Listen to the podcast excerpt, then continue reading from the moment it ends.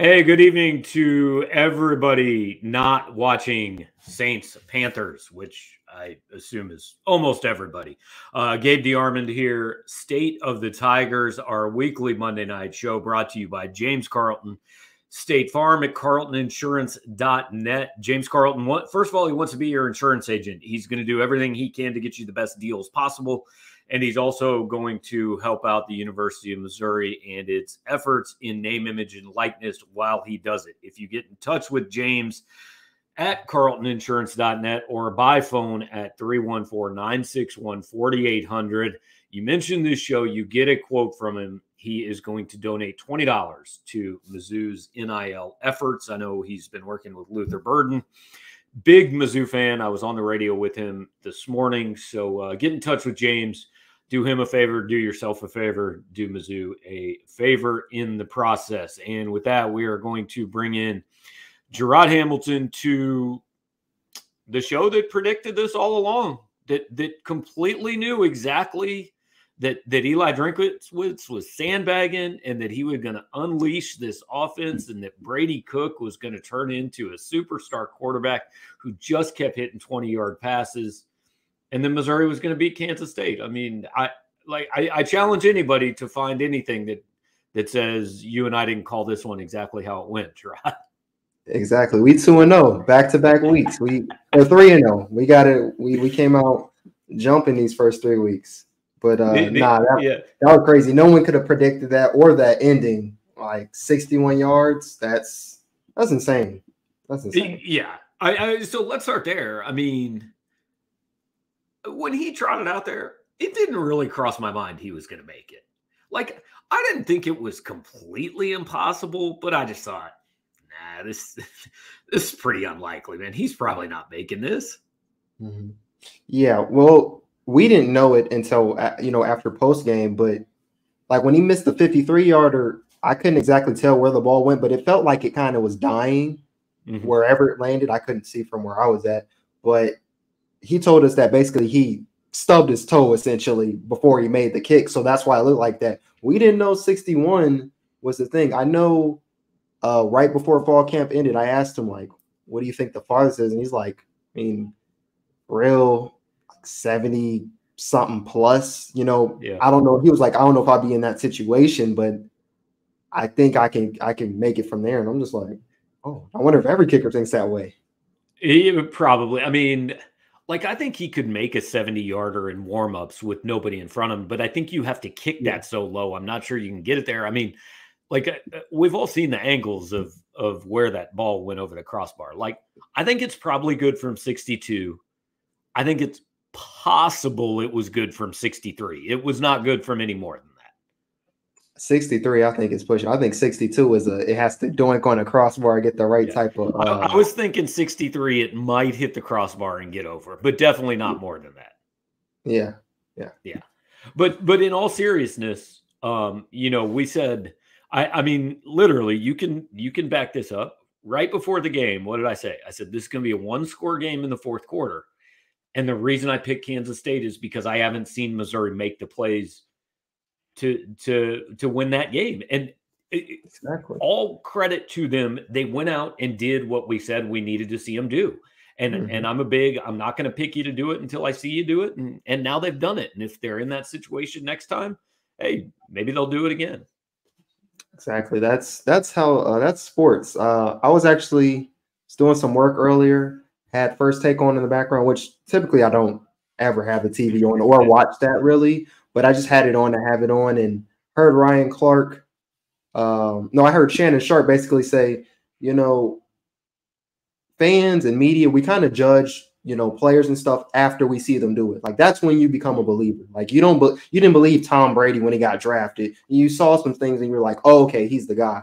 And that's kind of what it felt like for this particular game. We didn't know if the offense could do what it did until we said, oh, here's proof. Because you can only go on what you've seen up to that point. And and look, I want to be clear. There were some people that absolutely were predicting that, but like here's the difference. Here's the difference in viewpoints for all you guys watching. Like you are fans, you are emotionally mm-hmm. invested in this, and I'm not going to say that nobody believed Missouri could win, but like you are emotionally predisposed to to think the best going into that game. And so, you know, I, I think a lot of people were uh, talking with their hearts a little bit. And hey, it turned out to be exactly right. So, so kudos. But, but I, I guess my point is, obviously, we didn't see this coming. But I don't really feel bad that I didn't see it coming. I mean, exactly. good I, I, for them, man. Yeah, like it's not like we were saying this versus like they would lose to MTSU. I mean, I said it'd be close, but didn't say they'd lose. It's not like we said this versus South Dakota. We said there's a possibility. It wasn't like we were saying they got zero shot, but we, us, and a lot of the media in both, you know, both sides covering K State and Missouri thought, you know, K State will pull it out. So I don't, yeah, I don't feel bad that I, I didn't pick them. They showed me something that I didn't see, which is exactly what I said in the preview I needed to see. So a- after watching that game, do you think Missouri is better than you thought it was? Do you think K State is worse than you thought it was? Do, do you think, think one or both or neither of those things? I think Missouri is better than I previously thought. I also thought K State, I was doing some radio earlier today. I think K State was justified in their top 25 rankings. I didn't know until I was on radio that they dropped out of the top 25. I didn't know that, but I thought it was a quality team. And after what they did last year, I mean, you would it makes sense to believe that. Um, Missouri, I think their their floor now to me is seven and five, and now they've moved to me where eight and four needs to be like kind of where they fit in. I think nine and three is very much in play. And I think their ceiling now is 10 and 2. And you know, you asked me this a week ago. I thought they were a seven to five team with nine and three being their ceiling. So I think they've just moved up a spot. Yeah, I think Missouri's ceiling is higher than I thought it was. Um, yep. you know, I, I, and I don't know if K State is worse than I thought it was. K State was worse on that day than I thought it would be. Yeah, that's how. Um, you know, like I think K State is a top twenty-five ish team. Uh, but but here's what surprised me about that game, and, and I don't want this to be taken as me taking anything away from Missouri because we'll talk about this. I don't think Missouri played an A game either, but for all the this is a sideline mismatch. Klieman's a better coach. His team never beats itself. And look, I said some of those things. Uh, Eli Drinkwitz wasn't perfect, but I thought he was better than Chris Klieman on Saturday. I, I thought Chris Klieman mismanaged the end of the first half. His team got to delay a game when it could have taken the lead with the touchdown. Uh, I, I just it, it, they had a penalty on the last play, which obviously didn't end up mattering. Um, they they kept throwing Avery Johnson out there and just running the same play. Like I, I thought, I, I didn't think Klieman coached a great game on Saturday. And in a way, though, that's why I think K State is still pretty solid. I mean, yeah, I think they, they, they lost on a 61 yarder, and that last from both coaches, that last two minutes horrendous, pretty much. I so, would say about the last six minutes, yeah, yeah, like it, it was a it was pretty bad stretch, but um, yeah, I mean they won the game, and they, Missouri won the game based off Drink's expertise, which is the offensive side of the ball. That's his side of the ball. Him and Kirby Moore won. Usually you're saying Missouri won the game, and you're saying it's because of Blake Baker and that defense. And this time it was the offense, and it was still the defense handling business when they needed to. wasn't as pretty as how it you know it usually is for the defense, but I say Drink won this battle. So we talked about a little bit in the uh, in the couple minutes before we came on air. Going in, I, I think I had said last week maybe that like look, Missouri doesn't necessarily have to play an A game to to win this. Like the the the gap was not so big between the teams that like I could see a B effort winning that game. I did, I, I don't know. Did you do an overall grade? Do you do like an overall grade on on Sunday? Or did you I didn't do an overall. I did. I mean, for coaching, I put A minus, and when I think of when I after I put it, I probably would have given it maybe more of a B just because of the defense and you know 27 points. That's still pretty like that would have been a great day for the defense to come and, and, you know show something. But I'm I was so much thinking about the offensive side of the ball, so many new things that we saw, so many deep plays and things where you're just like, okay, so much like they had nine different pass catchers targeted. five of those receivers, got a couple tight ends in the mix. It actually looked like, wow, 11 on 11 offense. And like, I'm not trying to be funny. I feel like last year it was 10 on 11 so many times because tight ends weren't being involved, or it's only going to two receivers, you know. Uh, so I'd say it's probably more towards the B for the coaching, but I didn't have an overall for the whole team. Well, because because my thought was I would say Missouri played a B to B plus game overall. You think that's fair? Yes. Yeah. So in that range, and they beat a top fifteen team with a B to B plus game, partly mm-hmm. because I would say K State played a I don't know C plus game. Yeah, I was going to say B minus. Maybe B minus. Yeah. yeah. So they they played a little bit better, but I I think there was this thought going in you know, I heard some people say if they play 10 times, K State wins seven or eight.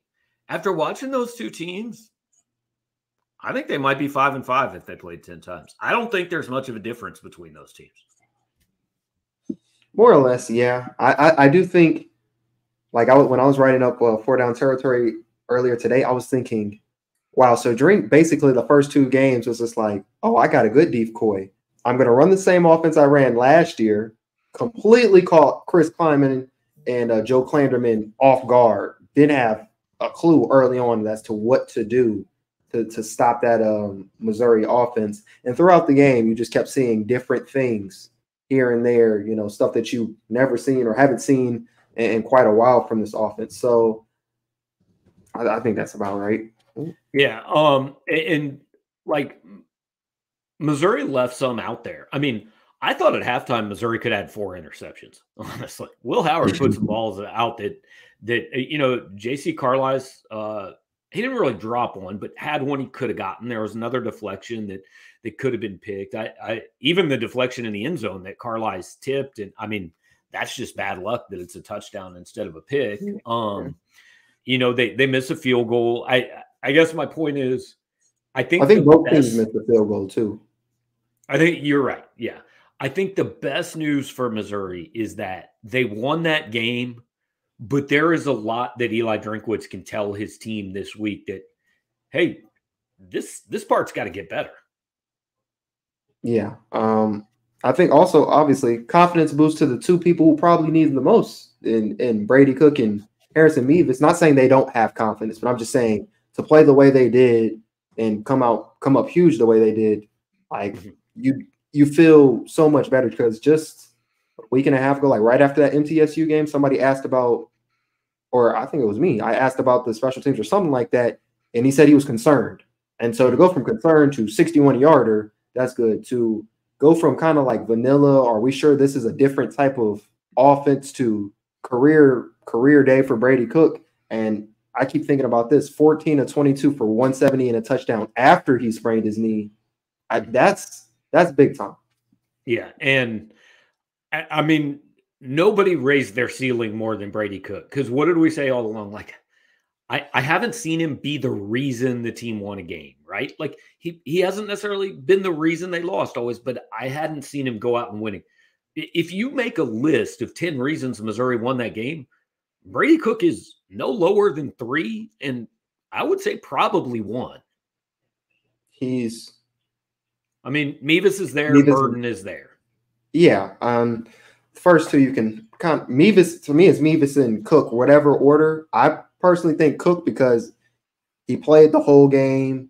Obviously, he fought through the injury and he got him to the position where Mevis can even attempt something like right. that. So I'd personally say Cook, but you know, either way. So, uh, so we talked about the offense a little bit. I know that that we've got some questions about that. Uh, the spread concepts looked good. Uh, do you think the coaching staff sticks with more aggressive game plan? So here is the fascinating part about this to me. Like we knew that they hadn't showed everything, but I don't know a better way to put it than that takes some balls to be in a four point game with Middle Tennessee.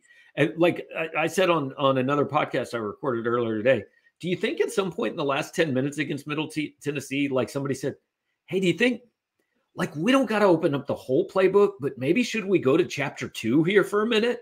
You know, but credit to them. They just they just kept reading that same page and, and they got here at 2 and 0. So I don't I don't say that to to discredit them. power to them. They clearly thought, hey, we can just run like nine plays and we can be 2 and 0. And they are. They were.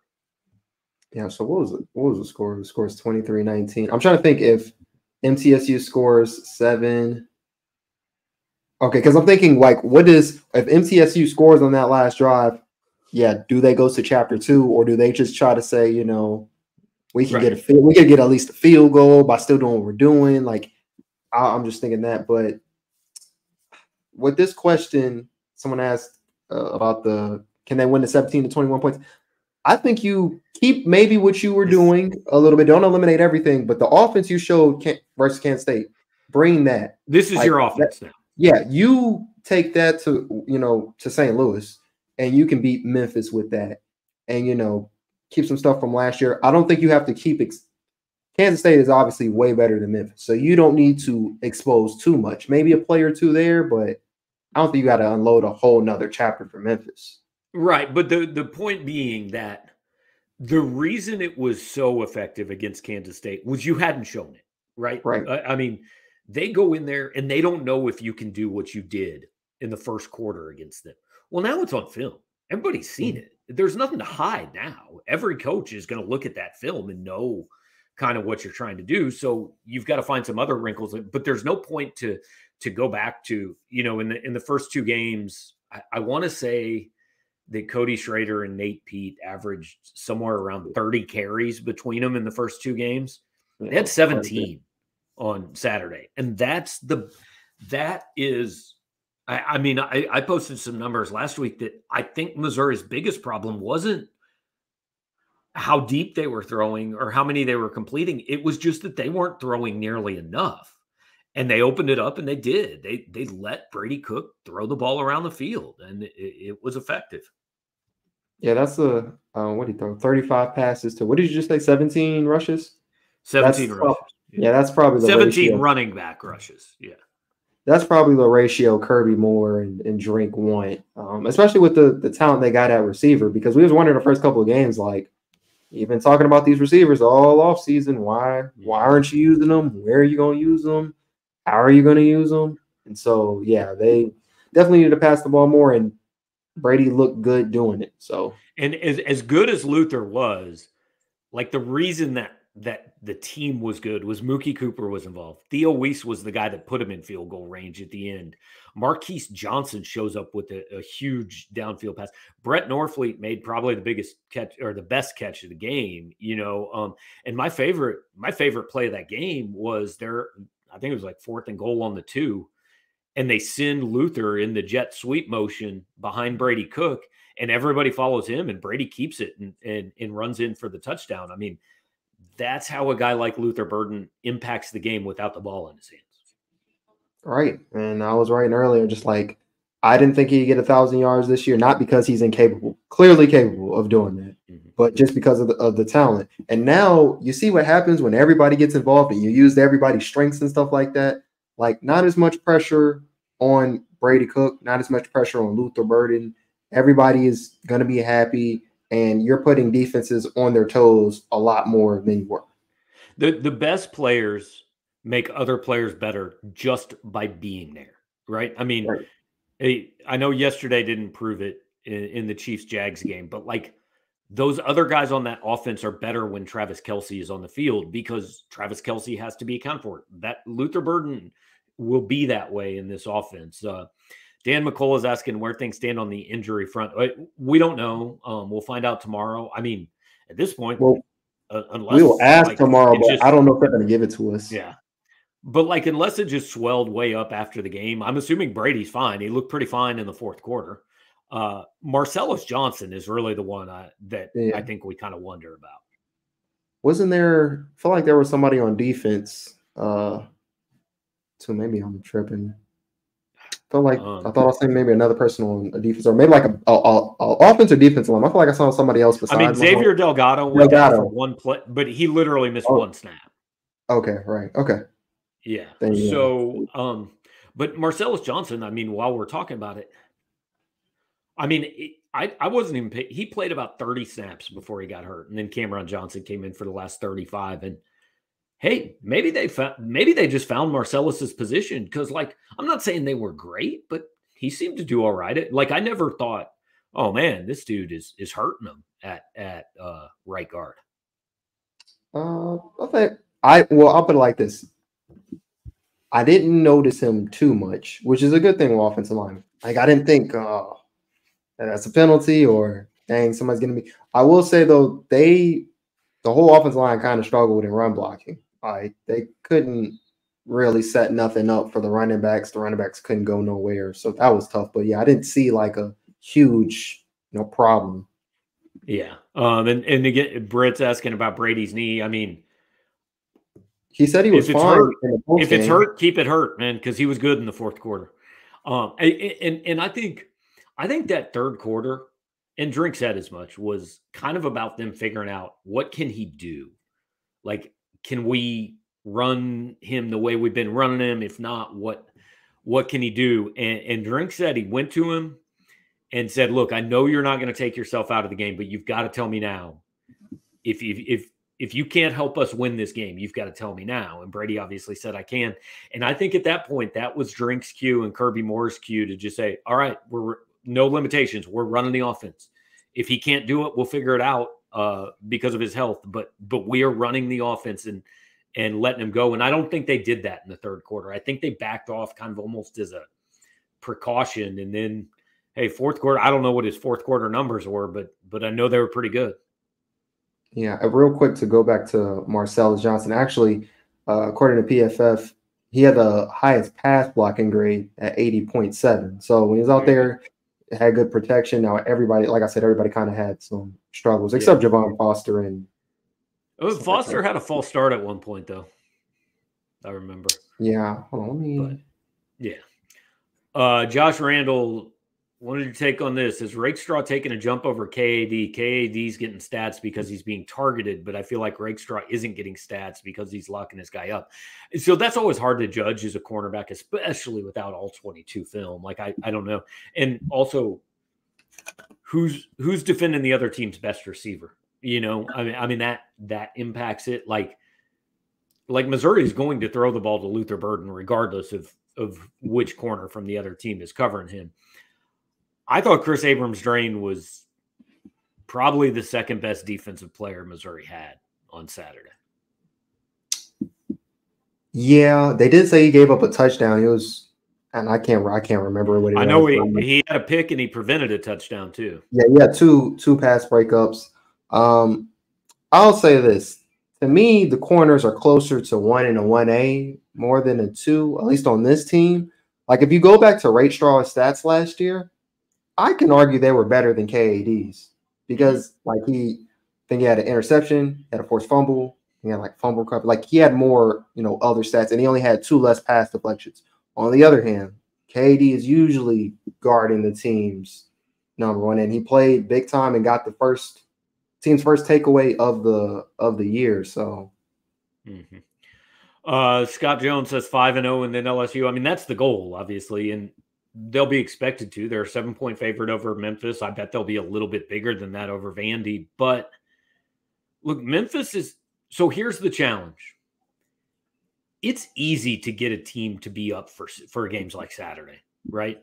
They they they beat your ass last year. It's kind of this regional rivalry. It's a game your your fan base and your players have been pointing to for a year. It's not if you can't get up for that game, you shouldn't play college football. Getting up for this one's a little tougher.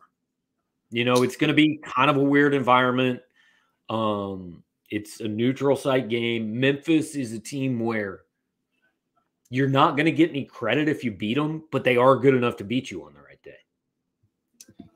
Yeah, uh, it, it's gonna. It's just definitely gonna be weird, and you know, like kind of how you was mentioning the carryover from like big game to, let's be honest, Memphis and Vanderbilt. Like you, you could kind of see like looking over just a little bit, like looking at LSU, kind of just thinking about them just a little bit more. But I think they'll be fine the next couple of weeks, as long, as especially if they keep playing this type of offense and the defense goes back to what what we've seen them to be.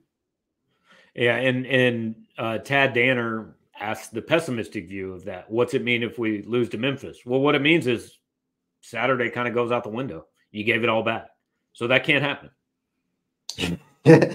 yeah, pretty much. You you canceled it out. I mean, you got the better win, but it's not the mm-hmm. loss you want. Right. Uh Kyle saying I think getting Bailey back this week would help the defense. He played 23 snaps last week. I think Chuck Hicks played, I don't know, 35 or 40, somewhere in that range. Um but yeah, getting Bailey back as another option helps keep Hicks fresh. But I think Chuck Hicks has played really well. Chuck Hicks has played well. They each only had, I think, one tackle. I'm going to check on with the defense had PFF real quick. They each had one tackle. I think this felt like kind of just getting his feet wet for uh, mm-hmm. Chad a little bit to me. Yeah, but I mean, Chuck has been playing well. So if, if they can get a nice little rotation in the linebacker room, that helps. I mean, yeah. better than just rushing Chad out there and risking, you know, re-injuring whatever he's got going on. Yep. Um, it's Carlisle's overrated. Seems a tad late and seems to give up big plays habitually. Um, I think going into last year, we thought Jalen Carlisle was going to go pro, and he didn't. And I think last year is a reason for that. Uh, yeah, he's got to he's got to prove he's got to prove that the play matches the tools, right? Yeah, we was kind of talking about this in, in the press box. There was one, I think it was like a crosser or a post route where he just stopped the guy at the goal line. And I was like, did he get beat or was he just stuck? And when I mean stuck, was he just stuck in his free safety spot and kind of like kind of went late, reacted late to the play? It looked like he was just kind of reacting late to the play. Now he's obviously athletic enough to hawk the guy down, but yeah, it just feels like there's times where you're just like, man, I I don't know if he's like getting it all the way sometimes, with you know, coverages or something like that. Because he definitely has like he looks like an NFL player for sure. But then he has games like versus Tennessee and this game where it says he was part of the reason for two touchdowns. Like you said, that that first one was a, a kind of a fluke play, but you just wonder like, uh, you expect more. Yeah. Um, all right, let's. Uh, we've had a couple questions along these lines. Uh, big reason the ceilings raised is because the SEC stinks. Uh, besides Georgia, there isn't a team they can't beat. I mean, look, South Carolina had Georgia down 14 3. Like, I think Georgia is, st- if I'm ranking the SEC, number one's easy. Georgia's still number one. Mm-hmm. But I don't think they're they're not invincible. They're not the last couple years, Georgia. Now they may be at some point this year, but I don't think they are right now. I think number 14 is pretty clearly Vanderbilt. They're the worst team in this league. But 2 to 13, I mean, I don't know. LSU's probably 2, A&M or Ole Miss is probably 3, but those are not teams I look at and say that even like the like I think most people would have said Tennessee was 3 or 4 and Florida was 11 or 12 and Florida dominated. My point is yeah. 2 to 13, throw them in a hat on any given day, man. Yeah, I'm, I'm I really got nothing to say that sums up my thoughts exactly. And, and, and I think it is certainly possible that Georgia loses a game in the regular season, which is weird because Georgia's schedule kind of sucks. I was about to say I've got to see who they even play. They, um, I, I, know they don't play a ranked team until November. Now that could change, like if Missouri works its way into the top twenty-five by the time of that game or whatever. But, um, I mean, they're not supposed to play a team that's in the rankings until November. So, you know, yeah, I, I guess a... Florida's number 25 now, which I'll, I'll, be honest, man. I don't know if much of anybody in college football is good. Like real, like like like high level good. This would be a fun ass year for a 12 team playoff because I think this is yeah. one of the very few years that like 11 could really beat three. Right, right. Like one more year, one more year, and also right. Oklahoma and Texas come. It's going to be big things going on just overall in college football. All the oh, well, not just Oklahoma and Texas, but stuff in the Big Ten, everything, everything's going crazy. Yeah, no question. Um, let's see. Does Mizzou win that game without a sold out crowd? I mean, maybe, but it didn't hurt.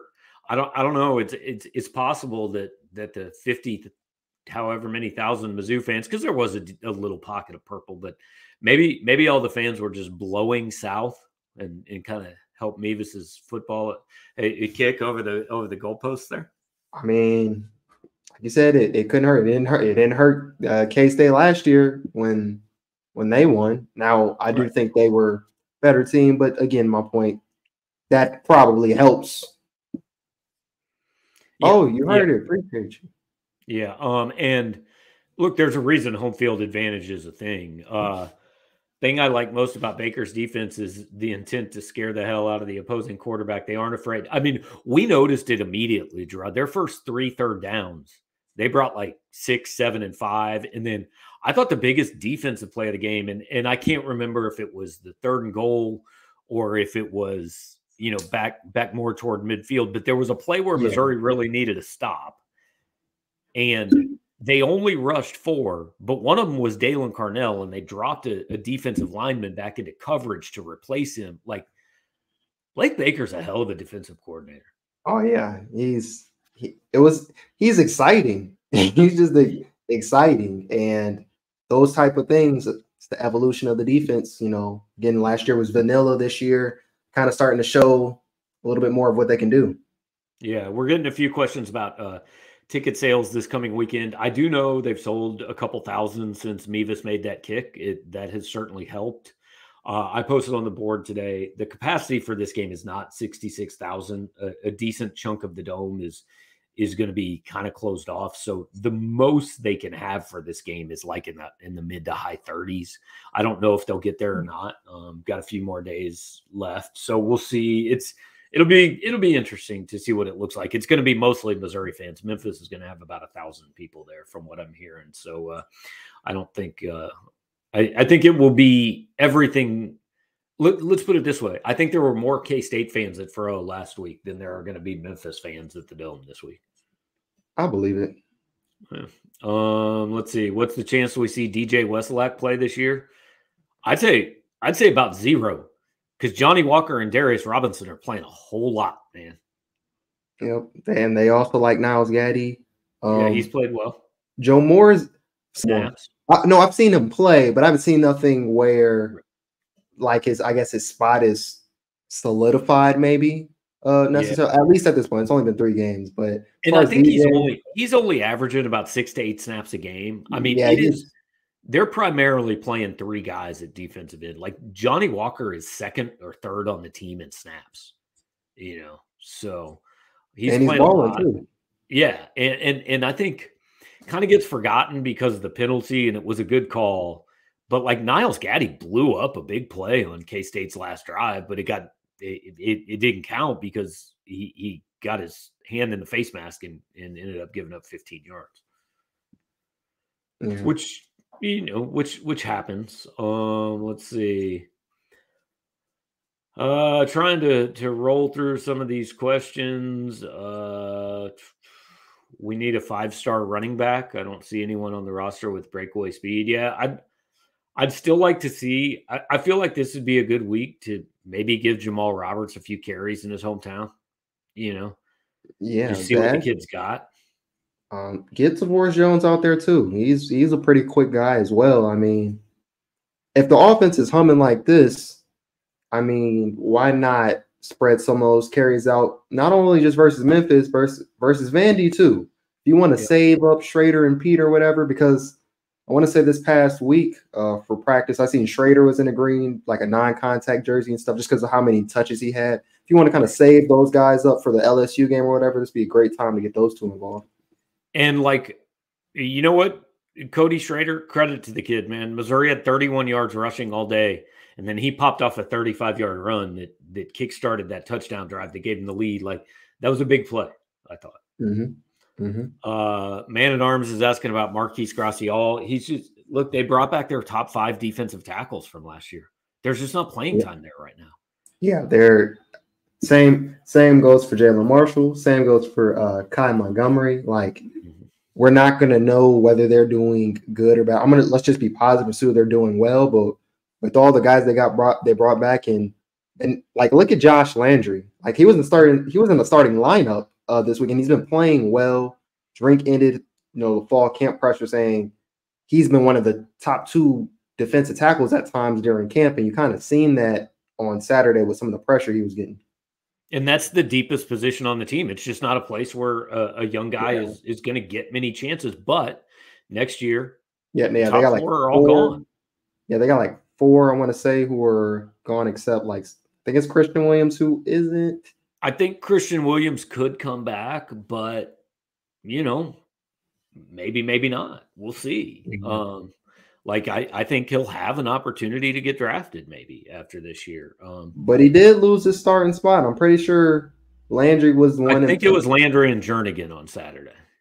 Who, who were starting, right? I think so. Yeah. Yeah. So I I don't know, but yeah. But he, I, I also think Kristian Williams had the most snaps of all defensive tackles. Okay.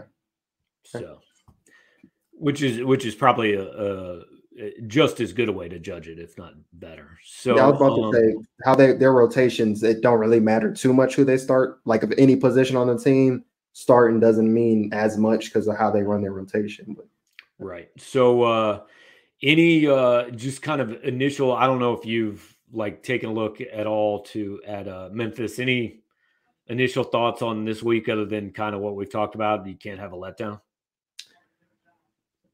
I haven't I haven't got to to look at Memphis yet. That's probably something I'll start doing Wednesday because tomorrow's just going to be Missouri players press conference, all that stuff. So Wednesday is probably the time I'll get a chance to look at them. So I'm not gonna tell you I've seen them play Navy or whoever else, but just the most thing, the thing I keep thinking about that most impressed me about this past game was the nine plays of 15 yards or more, and the fact that all six scoring drives were three minutes and four seconds or less.